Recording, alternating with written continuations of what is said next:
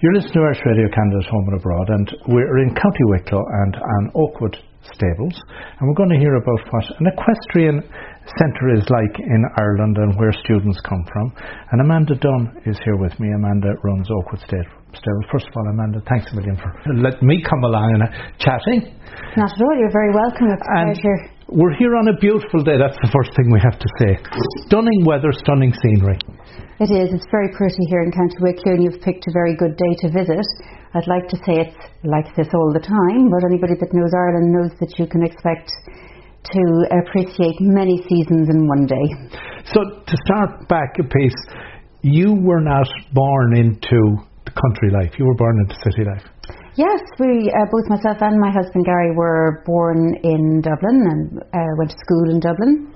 Uh, Dublin in those days maybe wasn't. Uh, we lived in the outskirts of, of Dublin, South Dublin, and in those days it was still there was still plenty of room to maybe have ponies or you know ride etc. But as we grew older and Dublin City started to um, expand, uh, in order for us to have the room for our horses, we decided to move to Wicklow, um, which has turned out to be a really good idea. We're still only an hour from Dublin if we want to visit, Right. but it leaves us this amazing space and scenery to enjoy our horses as well. You don't miss the buzz of city life. Uh, no, to be honest, no. Anybody can go into the city for an hour or for an evening and enjoy it, but for me, um, although I worked in the city for quite some time when I was younger, I don't miss it at all. I, I Mm. like to visit occasionally, but um, certainly don't need to be there every day. So Amanda, you say you, when you were growing up, you had you were in had a love of horses, and even though you were on the perimeter of the city, you had space for them. So, uh, in moving to Wicklow, a natural progression, I suppose, then of your love of horses was the creation of Oakwood Stables. Uh, it all really happened quite by accident, I have to admit, because um, um, people who know Ireland well will know that there was a huge economic crisis um, a, a number of years ago, and we found ourselves in a position where um, we thought we had provided for the future and for our children, and then all of a sudden, overnight, with the the, the, the, bank crashing and the property thing going uh, astray, everything turned upside down for us, and we had to just reassess our lives a little and see, you know, we could have cried over all of the things that didn't go so well, but instead we decided to pick up the pieces and look around us and say how lucky we were and how resourceful we could be in, in using what was our family home and actually turning it into um, a business. So we, we rethought everything and with the help of Wicklow County Partnership, we um, started a little business on a trial basis, inviting um, international students to come and ride and also to learn English language. Uh, that is five or six years ago now, and all I can say is, what a pity we didn't think of it sooner. It's it's been great and really a wonderful um, success, and it's given us a new lease of life to both enjoy our beautiful property and to share it with other people. So you just said what you're doing is uh, bringing students in from abroad, dual purpose to learn the language, but also to learn uh, their skills, improve their skills. Absolutely, yep. They can um, choose from three different writing courses. One we call just Summer Riding Week, where people like to come and literally just ride. They get up in the morning, have their breakfast, there's a morning ride, lunch, afternoon ride. And some of the um, parents, in particular from maybe Italy and France, are keen for their children to study English language in um, as well as riding. So we have a formal English class every day for those that choose the Riding with English program. And then we also welcome quite advanced riders who come to hone their competition skills and maybe ride some of our more experienced ponies and horses. And after a little training and when we get to know each other, they can also have the opportunity to compete while they're here, which is very exciting. So you then provide accommodation for the students, Absolutely. If you look across the yard there, we have a, a custom built bungalow right? which we use um, to accommodate all of our, our visitors. So they're not only getting that, they're getting this the Irish country rural life, and I suppose from a safety perspective, because you're very much in a rural location, it must give the parents great comfort. It really does, and they love the fact that we're not a huge equestrian centre. They still have that feeling of being part of the family, and um, I assume we must be doing something right because we have children who are coming back to us year after year after year, and it has become just quite a big international family. Right. So, Amanda, when you say it's a big international family, how far afield are your students coming from? Uh, the first year or two, we were supported mainly um, from Italy. Um, you know the way Ireland works, always somebody always knows somebody who knows somebody. Yeah. And when we first started to, when we first thought of this business, um, I had some help from a friend of mine that I was actually in school with, and she put me in touch with an Italian agent. Uh, so we began with Italian business, and um, that then uh, after a couple of years, we were also then um, having some Spanish children and some French children. And this year, it's it's quite incredible because we are welcoming one or two or maybe even three um, teenagers from America. We have a girl from Bulgaria. We have a little girl who's only 10 years old and she's coming all the way from Kenya. Um, usually, what happens is maybe maybe a family might decide to come to Ireland on a holiday and maybe one of their children is particularly interested in riding so the parents or the remainder of the family might base themselves in Wicklow and enjoy everything that Wicklow has to offer while one or two of the children would prefer to stay here and ride Right. um, so it can be a family holiday although the family the entire family doesn't stay with us So, how many students can you accommodate at a time? well by the looks of this list that I'm working on here at peak capacity we are up to about 28 at a time So, they would come uh, 28 for a week, and then, uh, or some would come for longer. Yeah, some come for longer. You, you know, you it, it's entirely up to the parents, but some children come for a week. We have fortnightly stays, three weeks. Some some children stay as long as a month. Right. It just depends. And would when you say you're getting ready for the season, for you, what is the season? When do you, do you look at it We, kicks off and when uh, it's it all end? around school holidays, really, for us. Okay. So we are starting this year on the 10th of June with a small group, as they must break up from school quite early. And we'll go all the way through till the end of August. And then we'll also ha- expect some German and French children around the Halloween time, you know, around October, because they have two or three weeks holidays at that time of year as well. Right. So, to accommodate 28 students, how many horses do you need to? We have have 40 horses Right. and ponies mixed. Right. So that usually allows us to uh, make good matches, you know, between maybe beginners or more advanced riders or taller people, smaller people. Yeah. So, Amanda, the, some of the students then that you mentioned earlier on are going to get the opportunity to be uh, to participate in competition. Uh, so yes, yeah, that's um, a, a very um, exciting concept. In fact, it has proved to be quite popular because our history, and as I explained to you, the reason how we, we started this business was a new beginning for us, and we had to examine what resources we had and come up with a new business idea. But all of my children rode and, and competed, and we had quite a lot of horses and ponies already here that were extremely well trained and suitable for, for competition purposes. So again, they just sort of remained part of the family, and then we decided, well, they could help us with our new business as well. So we were able we're able to cater for quite advanced riders because we have suitable animals for them to ride when they come. So, uh, for example, if you have somebody competing in show jumping in a country such as Italy, and you know, there's certain um, uh, structures and rules about it to ride a, for example, a 148 centimetre pony in competition, you need to be under 16 years old, and you can ride in show jumping over fences that range in height from 90 centimetres all the way up to 1 metre and 30. So we'd have a good chat with the parents and the, the student before they come and design a bespoke program, or a bespoke riding program for them if they choose what we call our special stages course. Right. And they'll train here with me and uh, my husband and the other staff for a few days, a week. We might have a practice at a competition venue, and then all going well, if we've made a good match between rider and pony or horse, we'll return to that venue at the weekend where they'll actually compete, which is an amazing experience for, for any young rider, you know, to have a feel of riding internationally. it also means that they get to see different parts of the country if you're Oh, bringing yes, yeah, yeah, mhm. Because I know you um, you were out in Connemara, was it the weekend? Because you. Yes, we went to uh, visit the west of Ireland and to uh, we went to the Connemara pony sale out in Clifden. We didn't buy on this occasion, but um, I was very tempted, and perhaps we will the next time. Right. Mm. So um, then, in the kids coming to, and that get the opportunity to compete. Um, that adds to their ability then on a competition level when they go home. Absolutely, because they're being trained at a very high level, riding um, very experienced ponies.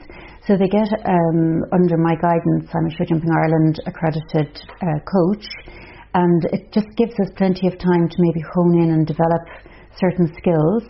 And um, without a doubt, they, they learn a lot while they're here and it adds to, to, to their um, experience generally. Now, while we've been talking about the equestrian side of things, having 28 students here, resident, mm-hmm. means that there's a nice catering um, effort that you have to put in on a daily basis to look. Absolutely, and it is so much fun. There are days that we go, oh Lord, what are we going to have for dinner tonight? But we find that by including everybody, you know, for example, if there is a group coming from Italy or Spain, usually they travel with a group leader. If there isn't a parent on board, perhaps um, we have a lovely uh, group leader called Pilar who comes um, from Jaén uh, near Madrid and she'll bring 10 fabulous little children with her. So if Pilar is here, well, then we're going to have a Spanish theme for the week. And while the children are riding, she might be very busy preparing lunch or preparing something nice to eat in the evening. And it's just all hands on deck. And right. um, nobody's gone home hungry. So. And what about then in the evenings? Uh, because uh, again, mm. I would say that if someone has been out all day um, working, uh, playing or with the animals, um, is there any cultural aspect that you attach to the evenings? Yeah, well, there certainly is. Um, the, we don't. They don't ride seven days a week, so we'll always plan something um, at the weekend and outing, um, as they are generally all really interested in horses. Uh, we might go to a local pony show, or if they're, you know, this type of field day that might be on during the summertime, you know, we might go down to Brittas Bay. Or to a local agricultural show, which they're always really, you know, if they're coming from big cities where they don't really uh, have hands-on feel with animals and things, to go to somewhere like Gorey Agricultural Show in the summertime is an amazing day out. Right. Um, so th- there's plenty of, of things that we can do. If for children that are here during August, of course, we go up to Dublin and have um, a day out at Dublin mm. International Show, which is a real treat.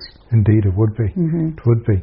Um, you mentioned Pilar coming from Spain, mm-hmm. so obviously she comes back on a regular basis bringing a group. So yes, as does Francesca from Italy, and you know we have a few um, agents that we've now really become very friendly with. Right. And we look forward to seeing them every year. Right. So your first major group this year, when are you expecting them? Or? Ooh, we are so busy from the 17th of June. Right. And that'll be a lovely mixed group of um, Italian and French children, uh, Irish children, of course, all interact on a daily basis. They're here. Um, you know, they arrive as day students okay. and, and interact with all of the international students, and I can quite safely say that there's been a lot of very long-term friendships have been made here, and uh, it's a wonderful opportunity. I wish that we'd had this business when my own children were growing up, right. because I think they really would have made such amazing friends for life. So when you mentioned the the local uh, groups coming, mm. so you've, if you have 28 um, international students, how many more then can you accommodate locally? Would you say? Um, so there's days here where we could have 40 children, you know. Mm. Um, it just depends, but uh, the Irish children are just very happy to be here. So, for example, if we didn't have enough ponies for everybody to ride, they're happy enough to just be here and maybe groom and help to tack and just be part of what's going on. And we, you know, we might rotate things. You know, if some of the children are doing English language class, it leaves ponies free for others to ride. But um, we do our best to include everybody, but during the very busy weeks, there's only so much work any any little pony can do. So the, the welfare of the ponies is, is utmost important. Sounds like it's a relatively short season in one way, because if it's really June to September and then a few mm-hmm. little spots in between, mm-hmm. um, it must be a much you, is it a downtime and I don't mean it just quietness like do you it, that you don't have as much to do so there isn't as much excitement for nine months of the year that you're literally waiting? Well no because you see it really we my uh, youngest son James is competing so we also have his competition horses here so there's just never a dull moment here. We can never find a day off. It doesn't matter how many months there are in a year. Right. There's always something to do. So while we're not on months that we're not busy with holiday students, we'd be busy um, preparing the competition horses and taking them out to competitions. And um, there's always something like a, a competition, a sale. During the winter, we're feeding and feeding and feeding, looking after the horses because while they're, you know, very busy being ridden during the summer holidays. They have to be looked after Indeed. 12 months of the Indeed. year. Indeed. And then we'd often be, um, you know, there's a little, we'd buy and sell a little bit. You know, we buy young horses and uh, train them, uh, break them in and train them and prepare them. So we might be preparing them for sale and then maybe buying other new ones to replace them. So there's always something to do. And do you do any breeding? A little.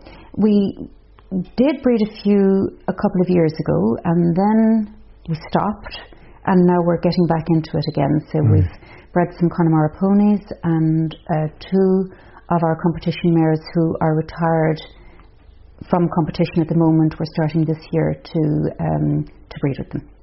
Now I know we're sitting here on a lovely afternoon, and you, um, you mentioned that you have a group coming today. So what's the program for program this afternoon is that we have a mixed group, mixed group of boys and girls ranging in age from as young as 10 um, up to our two French working students who are going to join our lesson this afternoon as well. They're around 20 years old. And I'm taking a group of six out onto the cross country course because it's such a really nice day. Uh, we're going to take full advantage of that and just go out for a cross country lesson around the farm. Now, when you mention cross country, um, competition and what we would be very familiar with in the likes of the Dublin Horse Shows mm. within a confined arena. So when you bring someone out cross country, um, how far would then go on? Well, we have 50 acres here, and it's all um, divided in quite small. Um, it, it's in small divisions, so it's a really nice, safe training ground for for children and ponies. We right. have uh, built cross natural fences out around the farm with uh, primarily safety in, in, in mind because you want to enjoy the feeling of cantering out across fields. But um, you know, with ponies and small children, when they're learning, you have to make sure that the fences are all very safe for them to negotiate. Um, it, it's fantastic. It's extremely appealing to the again to the international students who might not have as much access to cross country training as we do here. Right. The ponies love it, the children love it, and it does give them a great sense of freedom and improves their riding skills because they need to be able to, you know, control a pony out in the open rather than, as you say, in a confined arena. So yes. it um, has multiple um, appealing aspects to it. Now we come from a, a, a place where we see lots and lots of snow for a long period of the year, and I know it can happen here occasionally that, that, that you can get, find yourself either snowed in or, or uh, I understand this past year was probably a difficult year. It it's probably the most difficult winter that we've ever had since we lived here. And while the snow was really exciting on day one and maybe day two, by day three we absolutely had enough of it because right. you know with um, with you guys uh, in Canada, you're quite used to having snow, and therefore you'd have all of the um, equipment needed mm. to manage snow. But Indeed.